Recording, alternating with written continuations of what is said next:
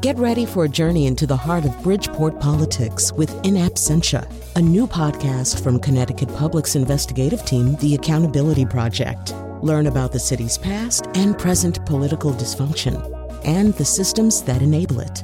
Tune in wherever you get your podcasts. Funding provided by Gregory Melville and Susan Fox and Kathleen Bromage. This is Where We Live. I'm Lucy Nalpathanchel. Samite Mulondo is an internationally acclaimed musician and humanitarian. He's a native of Uganda and the star of a biographical one man play called Resilience. The world premiere of Resilience is tonight at University of St. Joseph's Autorino Center in West Hartford, Connecticut. Samite joins me now in studio. Samite, welcome to Where We Live. Thank you. I understand that you've been playing the flute for many years. What brought you to that instrument? Well, my grandfather used to play the wooden flute, and so did my uncle. So from a very early age, I wanted to be just like them. And did you? They teach you? My uh, uncle did first, and then my grandfather took it took it on, and um, and then later on, I was introduced to the silver flute at the high, when I went to high school. How old were you when you picked up the wooden flute? Uh, I think I started trying to play it when I was about six and then later on, when I was 12, that's when I picked up the silver flute. And I loved the sound of the birds, so it was just one way to copy the birds. That's interesting. I, I was uh, listening to a talk that you did, a TED talk uh, a few years ago, and you were talking a lot about your grandfather's influence on your life. So he was the one that helped introduce you to the wooden flute, but mm-hmm. he also talked about the importance of, of the nature around you. Can you tell us about some of the stories he told you? What he really wanted me to always remember that material things were meaningless. He wanted me to be more aware of the beauty of the nature around me, the birds. He would make me clean, even this, you know, uh, where the leaves are falling, would clean those so that I was paying attention to what was around me. So I think it's just the respect for nature and the, the trees and things mm. like that. And he'd also show me how to, you know, to work with monkeys when they would come to eat my grandmother's sweet potatoes. Mm. Yeah. What were the first songs that you played as a child? I think I just remember it sounds like pa da pa pa pa da pa pa da pa pa pa da pa pa da pa pa pa da pa and it's something about dodo, which is uh, green. It's like spinach.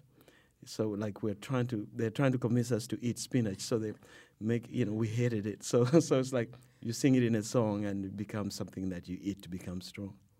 Well, I don't want to tease our listeners uh, and without hearing you play. Do you mind playing a little from your flute? Definitely. I love I would love to do that.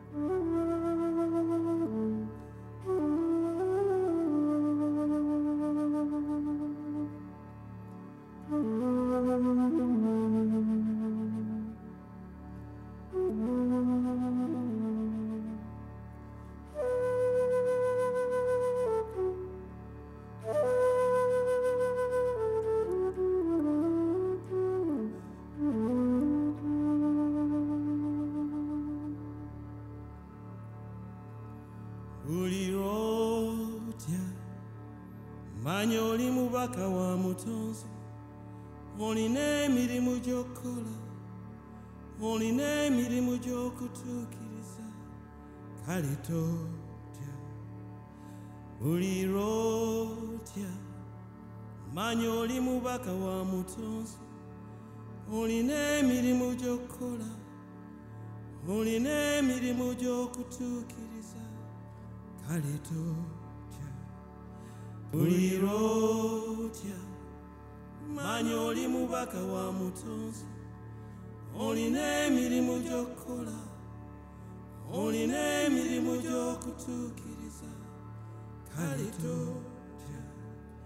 Bulirotya manya oli mubaka wa mutonzi olina emirimu gy'okukola olina emirimu gy'okutuukiriza kale totya ulirotya manya oli mubaka wa mutonzi olina emirimu gy'okukola olina emirimu gy'okutuukiriza kale totya ulirotya manya oli mubaka wa mutonzi olina emirimu gy'okukola olina emirimu gy'okutuukiriza kale totya.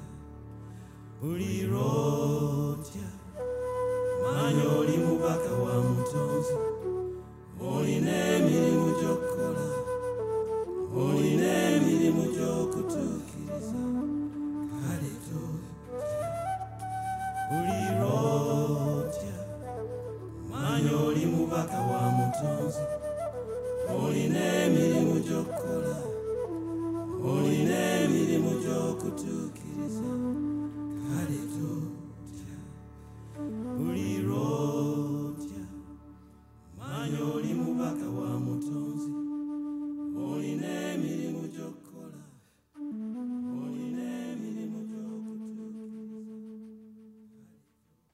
That's Samite, a world renowned musician originally from Uganda, in our studio today here on Where We Live as we learn more about his life.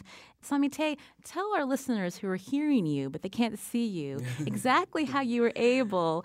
We could hear you playing the flute, and then we could hear you're using a looper pedal. Yes. So describe how you're how you're making that sound. So basically, uh, I record myself many times over, um, which is just really a beautiful thing because you can practice as many times as you want until morning without having to uh, ask musicians to stay up the whole night. So the looper, I love the looper because it gives me an opportunity to have many samites singing, and so just layering layers and layers, um, you know, of my voice in this machine.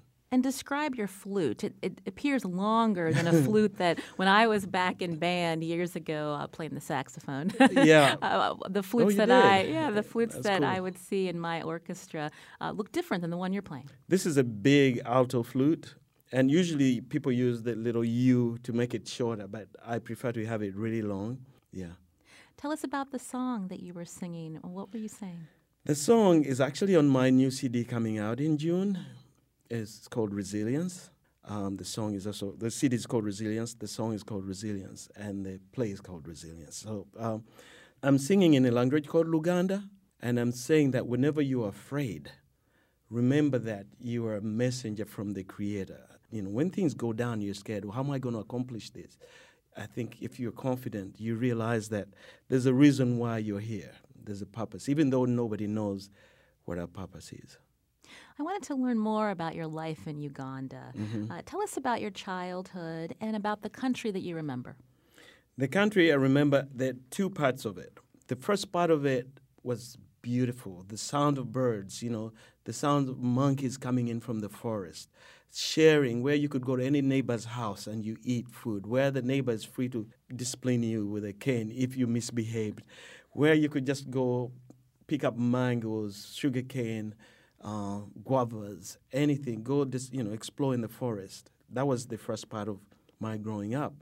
And then the second part of it is when Idi Amin came to power, and all of a sudden it was sounds of guns, explosions, people disappearing, and the birds stopped singing. So that's another part of Uganda. And then obviously seeing bodies on the streets and losing family members, and th- that's the, the other part of Uganda that I grew up in. Yeah. Let's back up. Uh, how old were you when Idi Amin uh, staged a coup and took power? I was around when he came to power. I think I was uh, somewhere around 12, and that was a scary time. And what do you remember? You said that obviously he was known as a, the butcher of Uganda. Hundreds of thousands of people were killed What- under his regime. But as a child, what do you remember besides not hearing nature anymore? Mm, that's the first time I I lost somebody that I knew. There was a young man that I used to stay with in my room, and he didn't come back. You know, I, I used to sneak him in. He used to go dancing and come back in, and uh, all of a sudden they told us he's not coming back. And then the next day, they told us he's really not coming back. He died. And for me, that was so scary because I, I was looking forward to telling him stories, things I'd you know I'd seen that day, and said no, he died. He was shot in the face. That was the first death that I really experienced. hmm And you mentioned that uh, later on you had family members who died. Can you talk a little bit about the people you lost? I lost my stepdad. Uh, he was a doctor, uh, Dr. Paul Wamala. Later on, you know, the, Idi Amin basically started the culture of killing. So later on, I lost my brother Richard, but at that time we had a different dictator, Milton Obote. He'd come back, and then if, many others, but those were the two big ones: Richard Mulondo and my stepdad Paul Wamala. When did you decide that it was time for you to, to flee? That was uh, 1982. That's when I decided it was not safe for me to stay. And um, my family also agreed it wasn't safe for me to stay. Because I used to really hang out with Richard, and when Richard was kidnapped, then we didn't know who else they were coming for. How did you make that decision? Because again, this is the, the world you knew, the country of your birth, and it's not easy to have to leave, but at the same time you were fearful. Tell us about that that, that breaking point for you. The breaking point, the breaking point is actually uh, an interesting one because uh, I, we were we were in a band at that time. A friend of mine and I had created a cover band, and I was Rod Stewart, and my my friend was playing, you know, Marvin Gaye, and we had we had a Bob Marley, and we were like really popular, like playing in a disco and, and and big concerts, and like people knew who we were. And then one day I was having my shoes polished on the street, and I saw two policemen walking behind me, and and they came and the way they looked at me, it looked like they were really going to kidnap me. And I was actually planning maybe I should kill them instead of me being tortured like my mm. brother. I was actually really planning on how I was going to do it. And at that point, one of them just asked me, when am I going to perform again? When are you guys performing again? We managed traffic. Last time you, you guys performed, the band was called the Mixed Talents. When are you performing again? For me, that was the breaking point. I was like, oh my goodness, I was just really planning to kill. I was just about to join in the culture of killing. And that's when I decided it's, that's not for me. And I needed to leave. Where did you decide to go? I went to Kenya, which is right next door. And I had to leave everything behind because at that time, the way you had to escape, you had to pretend you're not really leaving, you're coming back. You- Like you're going for a little bit. If they knew you're leaving for good, they would just take you in and nobody would see you again. So I went to Nairobi first and then ended up in a refugee camp there called Thika Refugee Camp. What was that like to be in a refugee camp? I mean, today there's so much focus on uh, the refugee camps where Syrians have fled because of uh, civil war. What was it like to be in Kenya at this particular camp at this particular time? hmm Um, it was uh, eye opening for me in a good way. It's what created who I am right now. It showed me that we're all human beings poor, rich, educated, uneducated, street beggars were there. And in the refugee camp, we were all just refugees trying to survive. Because there was always fear that somebody could be poisoned in the camp. So there was like watching out for your friends. You cooked for, uh, we divided ourselves in groups of seven. So, you, you know, we took turns to cook. And no one would take a bite until the cook took the first bite. That was just something that I had never experienced. But what I said was an eye opener for me was it just made me realize that I could spend my life thinking about other people also, not just about myself. That's what changed my life. And the kind of lifestyle I was brought up in, we were like well to do people. So you had people doing things for you. And all of a sudden I realized those people that who were working for me, they were also they're, they're kind people. They're people who have joy. They have sadness. They're not people you just say, "Hey, bring me this, bring me that," and uh, so, and that only happened when I was in the refugee camp. In fact, when I go back to Uganda now to visit, I see some of my relatives who they still they still think they're better than everybody else because they have more money, they have more education. They don't know if you strip that all away, we're just all human beings. I think the only person who knew that already in my life was my grandfather. When you uh, fled Uganda, you said that you couldn't uh, make plans because you didn't want people to find out where you were going. So, were you even able? You weren't able to say goodbye to any of your family? I didn't say goodbye to a lot of family members. My dad knew I was leaving, and so did my mother. The rest of the other people, you know, they just found out I had left. Because if the word leaked out, then you could really get in trouble. Yes. How long did you foresee yourself living there? This is weird. You know, I, I only lived there for about four months. But um, when it got time for me to leave, I didn't want to leave. I was used to that life. Uh, it it- like I'd built a little community there myself. There were some rebels there pretending to be refugees, and um, I used to train them in taekwondo. And they were actually part of the group of seven that I used to work with, and, then many other people joined us. So, just built a little bit of a reputation there, and um, and a following. But there was also sadness. There was no music in that place. There was not a single day that they brought music. We only watched one TV show called Dallas. Um, I remember Dallas. you remember Dallas? We didn't call it Dallas. We called it JR. So Premise is who killed Jr. yeah. Um, I wanted to ask you again. This was a, a difficult time, right? You said that you were you after you got acclimated, you weren't sure, you didn't want to leave, but you actually met your first wife. After I left, yes. So tell us how you left before you met your first wife. So you do these interviews.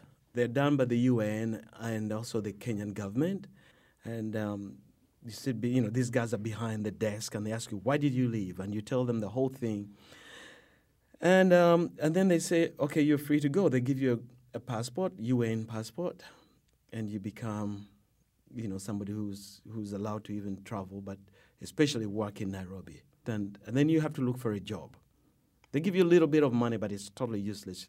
So I found a job as a you know in a band called the African Heritage Band, and that's when I met uh, Joanne.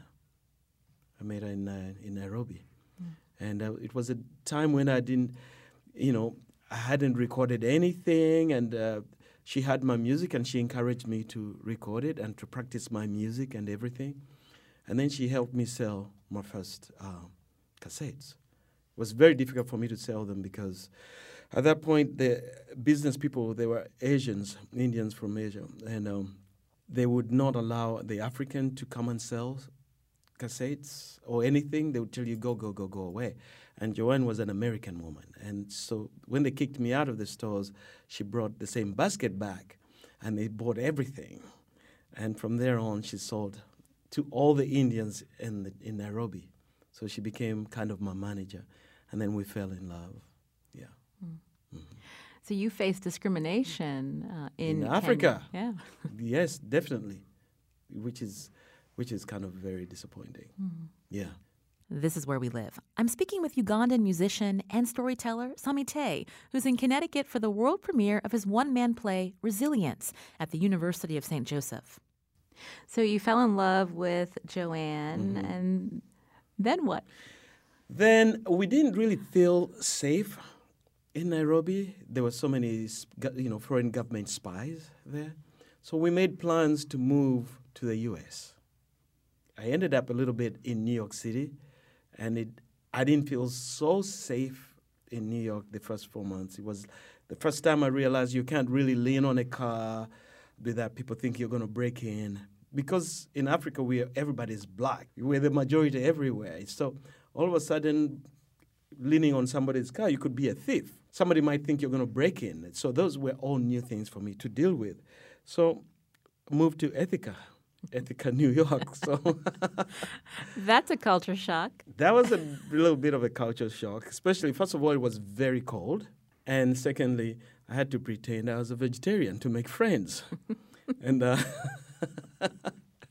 so that was uh, another thing, you know, and um, learn what you do before you go to visit these people. You eat, you know, a chunk of beef, and then you go, and, uh, and then you start talking about how much you love sprouts and tofu. And um, so that was a transitional thing, and then later on, you know, I just became a native of Ithaca. Yeah, So you were able to come to the U.S. Uh, your status was as a refugee, but your wife Joanne was American. She was American. I came as a visiting refugee, so I was a visitor really. I was. Uh, well, I didn't come as a refugee, and I just started applying. And we were not married at first. We got married in Ithaca. And then your musical career took off. Tell us about that. I was uh, one of those people that I say was in the right place at the right time. Early on, somebody came and heard my music in Ithaca. You know, saw me doing. I was doing solo performances, and this guy heard me, and um, this guy asked me, "What are you gonna do here? I heard you in Africa when you're performing. I, I heard you in Kenya." And he introduced me to a guy who owned a studio so that I could learn recording. I didn't have real money to pay for the recording, but the engineer said, if you play some of your music, my students could learn on, you know, be, be the guinea pig. And when that was happening, he said, wow, we could record this stuff. And uh, I said, I can't afford to pay for it. And he said, no, the guy who introduced you to me is a millionaire. He can pay for it. So we recorded an album. And this same guy who paid for it said, I have a friend in New York City. I'll send it to him. And that friend happened to be the general manager for Ladysmith Black Mambazo. And uh, the following week, I was in New York City meeting Paul Simon. And, and then if, a month after that, I was on tour with Ladysmith Black Mambazo. So this was a, a time when African music was becoming more popular in the U.S. Was- thanks to Paul yeah. Simon. Yeah, Paul Simon had made it really popular at that time. Like, we were well received almost everywhere we went. Yes. So from Paul Simon and Ladysmith Black Mambazo, you also performed for the Dalai Lama. Yes. That was. Uh, How did that come about? he came to visit Ithaca, and it was very interesting. Like you know, I had never met him, and everybody was people were very, very, very excited, and people were crying backstage, and I was asking them, "Why are you crying?" You know, he's just another guy, and um, and then after I finished performing for him, I had a choir behind me, and when I finished performing, he was bowing and thanking me.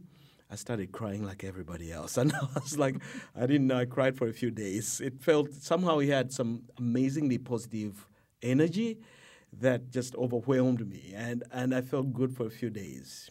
So that's how that came about. And then later on, I was invited to perform in Canada at the Dalai Lama Center there. So your musical career really took off. Did you ever think that that was the path that you would take uh, after coming here, or was it? Did you feel like you were just in the right place at the right time? Mm, well, oh, Joanne had told me I'd get, you know, I'd be able to perform in New York. That's actually before I realized it was Ithaca, New York. And so in my mind, I knew I'd play in New York, but I didn't know it was going to end up the way it's, it went until I met another musician called Pete Seeger. And Pete told me, Samite, your music needs to be brought into places where people can't even afford to pay. And that changed the direction of where my music went. I fired my management, started bringing my music into some of the, the refugee camps and places like that. This is where we live. I'm Lucy Nalpathanchel. I'm speaking today with internationally known musician and humanitarian Samite Mulondo. His one-man play Resilience will premiere tonight at the University of St. Joseph's Autorino Center in West Hartford. When we come back from the break, we'll find out more about how he used his talents to help others, and we'll hear more of Samite's music.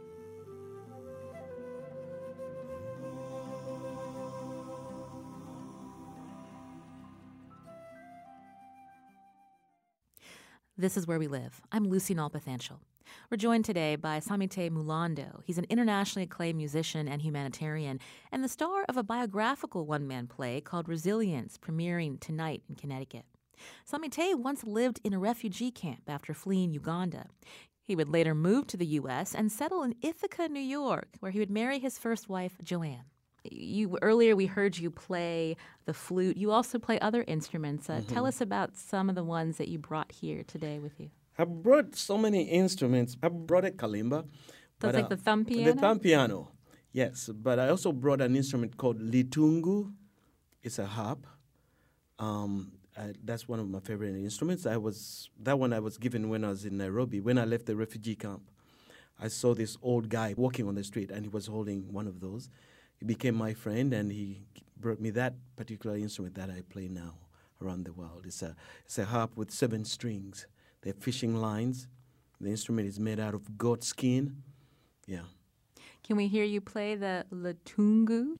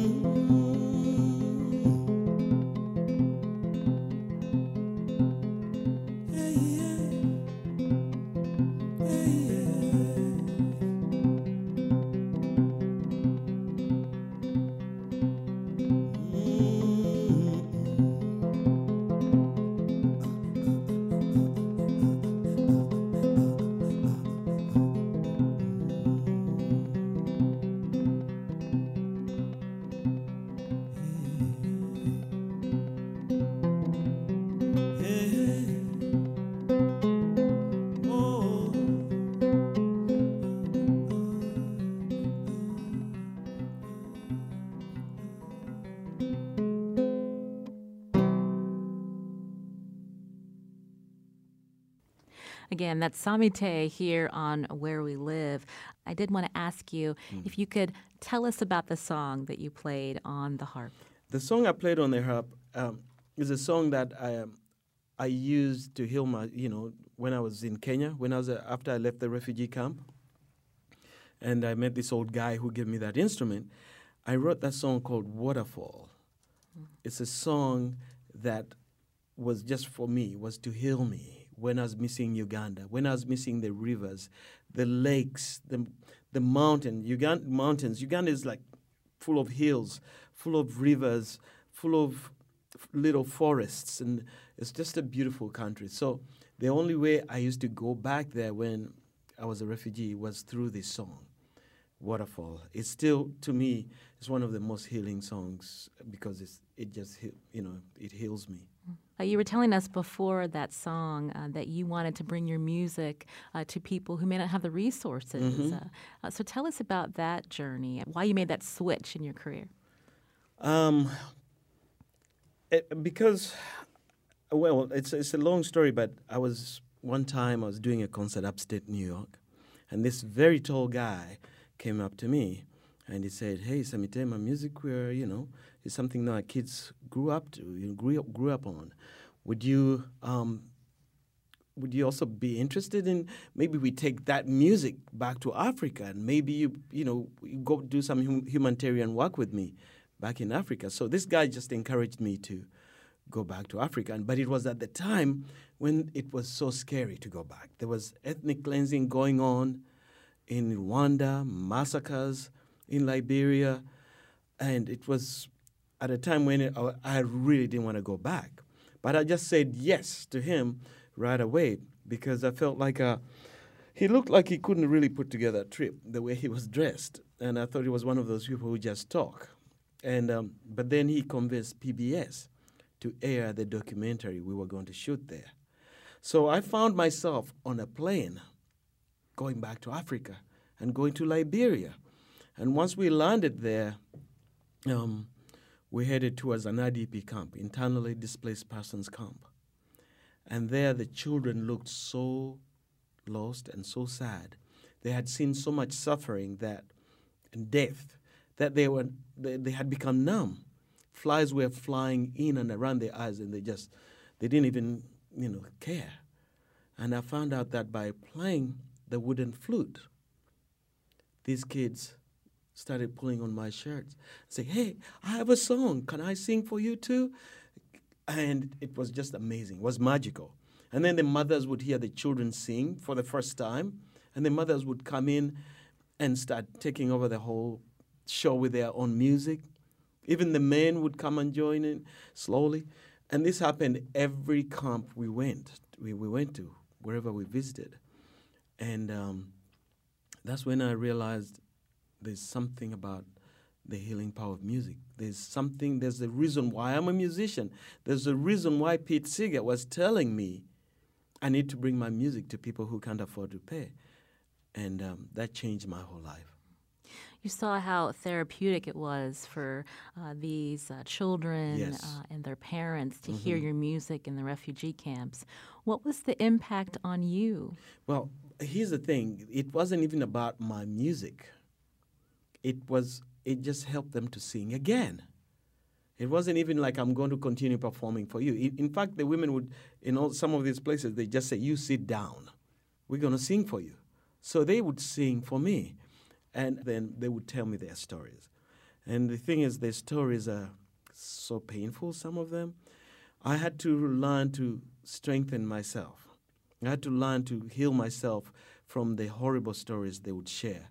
But the thing that was, is, which is still, you know, something that drives me, which actually even drives the new CD that I do, is they would, after that, all that singing, they start talking about the future.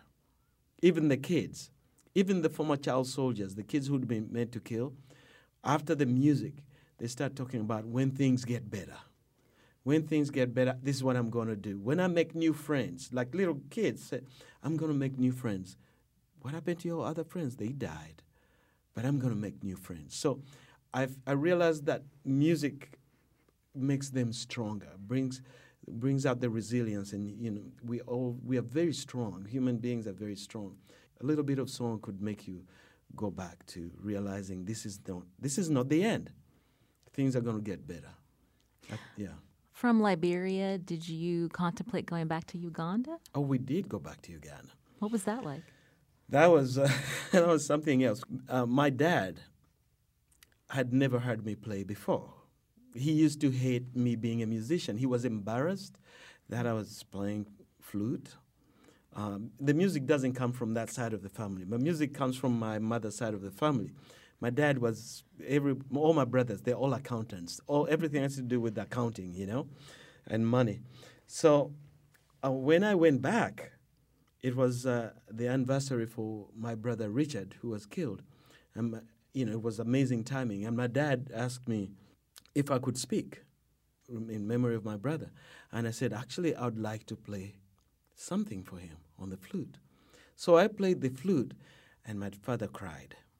So that was like amazing for me. It was the most, it's amazing how much I used to think I didn't care what he thought.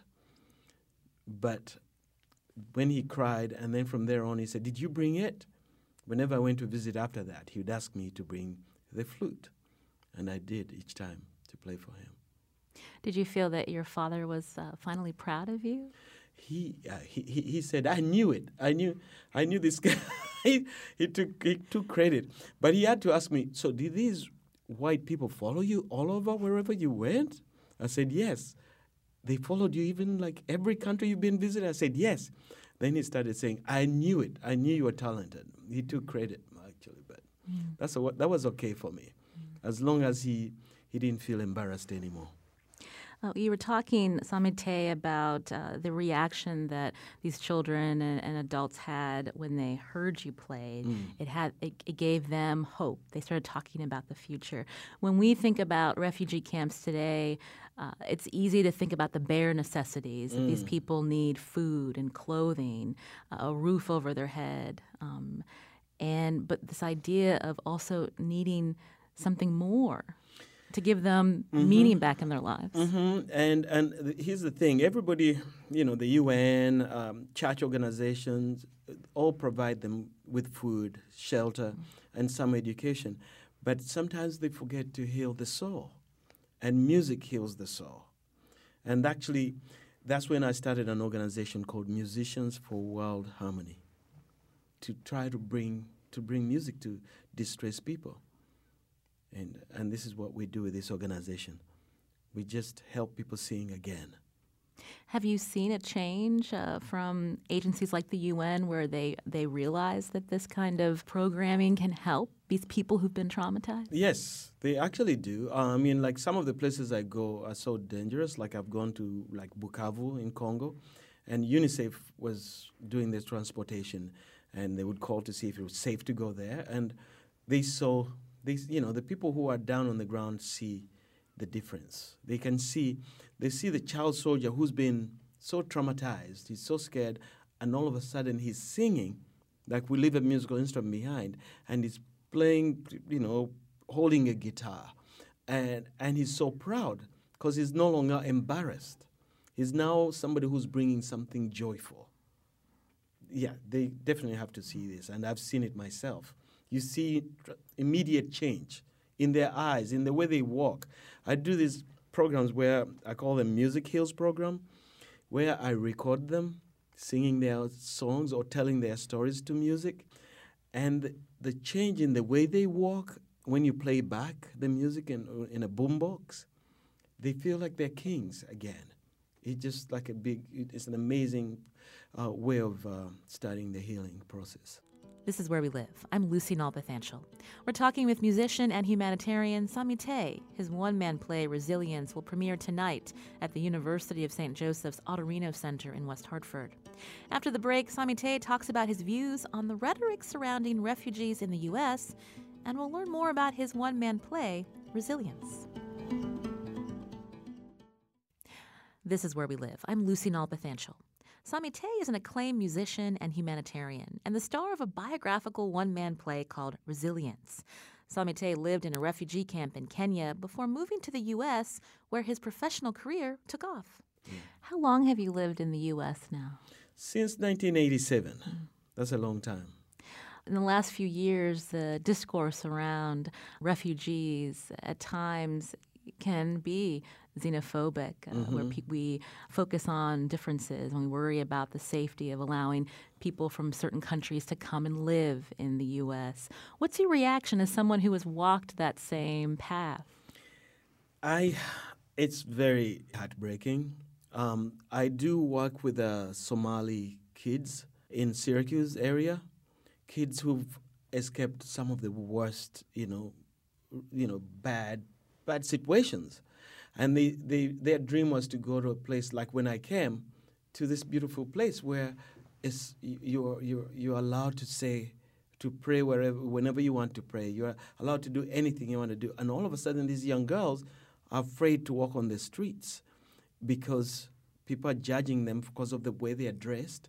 They're afraid that their religion is conceived to be a dangerous religion when they're like, no, this is not. So, so it's really heartbreaking, but I feel like the part I play is to bring music to them and let them tell their story through music. Um, and I've seen amazing changes in, in their attitude, in the way they become stronger. Another subject that uh, causes division in our country today is race. Mm-hmm. You talked about moving uh, to the U.S. Uh, to Ithaca as an African. Um, I'm just curious, uh, through the many years you've lived here now, you know, how do you uh, talk about uh, where you come from to people who may not know anything about Uganda or might who might see you and Mm-hmm. have uh, preconceived notions about you because of the color of your skin? hmm Um, I have I have the the fact that I have the weapon of music.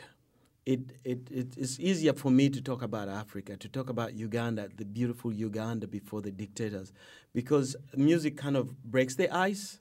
When I'm on stage, sometimes like you know three four thousand people dancing, they they don't care where I'm from. They're just in the magic.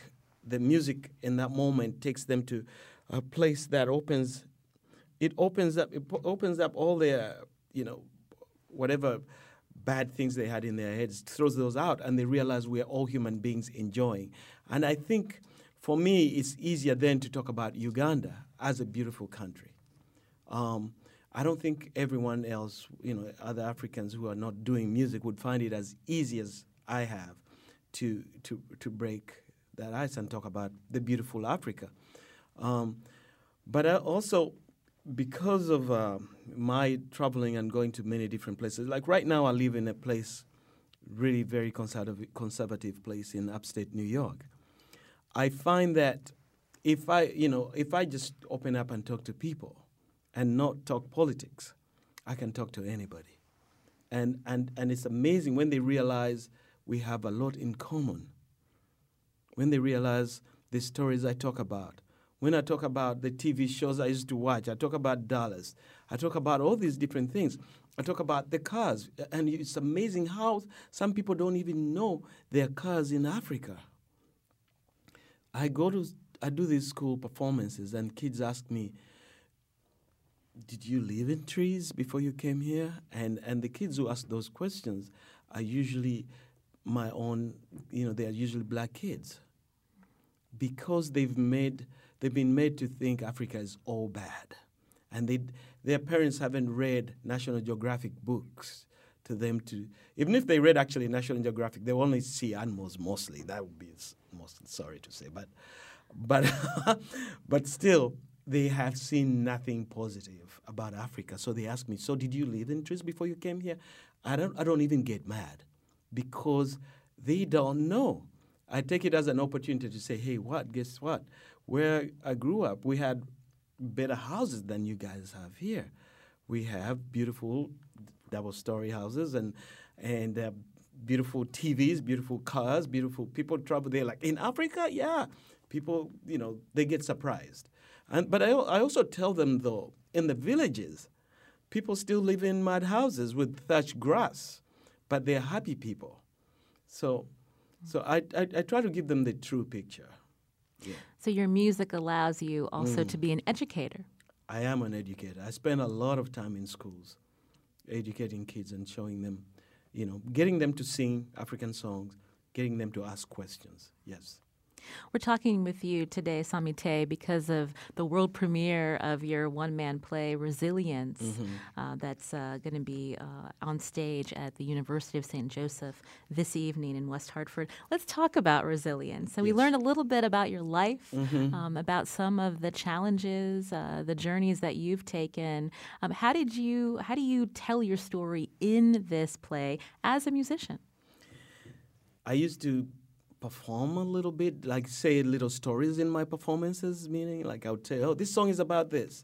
And then I, ended up doing a, a, TED talk. And then a professor from the University of St. Joseph, uh, a director actually of the theater department, um, Steve Ginsberg, came to one of the TED talks I was doing. And he invited me to come to this area to help me turn my story into a one man theater performance. And that ended bringing me to be a better performer, a, story, a, a storyteller at, at, a different level to where when I tell the story, I actually relieve the moment of uh, that I'm telling the person about. Instead of just saying, oh, we got shot there, I actually take you through the what we felt like. What we felt like when we were being shot at, what we felt like when that was happening. You know? So, as a musician telling the story, the music just accompanies the story. It's, it's really it's the spoken word that tells, that goes on. So. Is it difficult to recount some of these personal experiences? Because this is your story mm-hmm. that you're on stage telling a room full of strangers. It's it was difficult at first, but now it's becoming because of the training I've had. I've I've been here over like uh, 20 months, the training these, that I've had from the from the college here, you know, University of St. Joseph has made it possible for me to relieve the moment. I do get in a sad place each time I tell it. Sometimes I actually cry in the training when we are rehearsing because I'm relieving the moment. Uh, but that makes it possible for the audience to actually also feel like they're right there. Uh, I understand that you lost your first wife, uh, mm-hmm. uh, Joanne, to cancer. That's part of this play as well? It's part of the play. And that was actually one of the toughest ones to, to bring back because when you lose somebody and then you get married, remarried, you, you've moved on, kind of. It doesn't mean you've forgotten the other person, but in the play, I bring her back to life. I bring her back to life. So that one was one of the toughest ones. What's the message of your play? Beyond, if we look at the title, resilience, we can draw meaning from that. But what do you want people to think about uh, when they're sitting in front of you, hearing your story? I want them to realize that even when you're going through the toughest and the toughest, toughest situation, you have to realize that with time, things get better. You have to realize that you are stronger than what you think you are, that you are built to deal with a lot of, with a lot of pain, and and that it will you'll smile again, you will sing again. I think if we remember that that happiness will come back again, I think we'll be stronger people. I think we'll, we'll realize we'll be able to, to, to be that happy person again. We mentioned earlier, Samite, that your uh, 11th CD, Resilience, will be Yes. coming out uh, later uh, this summer. And in between the our show breaks, we've been playing some music uh, from that CD. Uh, we were wondering if you could uh, perform for us one last time. I totally can, uh, but the tune I'm going to play for you is going to be actually on a kalimba. It's not on the new CD. The song Resilience I played is on the new CD. but This one is going to be something that I just came to play for you.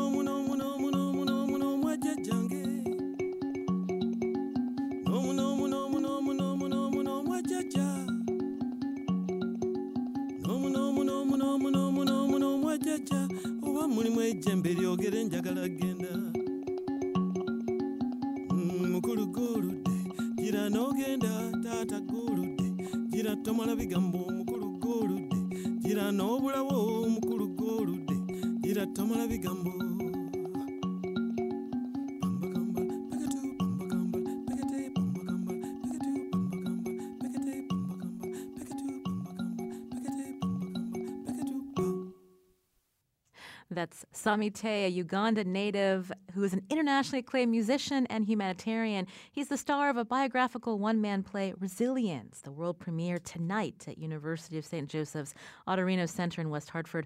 More information on our website, wnpr.org. Samite, it was a pleasure. Thank you so much for coming on the show. Thank you. Thank you for inviting me and allowing me to share. For videos of Samite performing in studio, check out our Facebook page at Where We Live. I'm Lucy Nalpathanchel. Today's show produced by Carmen Baskauf. Special thanks to Steve Ginsburg, Gina Matruda, Lydia Brown, Carlos Mejia, and Ryan Caron King. You can also learn more about our show at wnpr.org slash where we live. As always, thanks for listening and have a great weekend.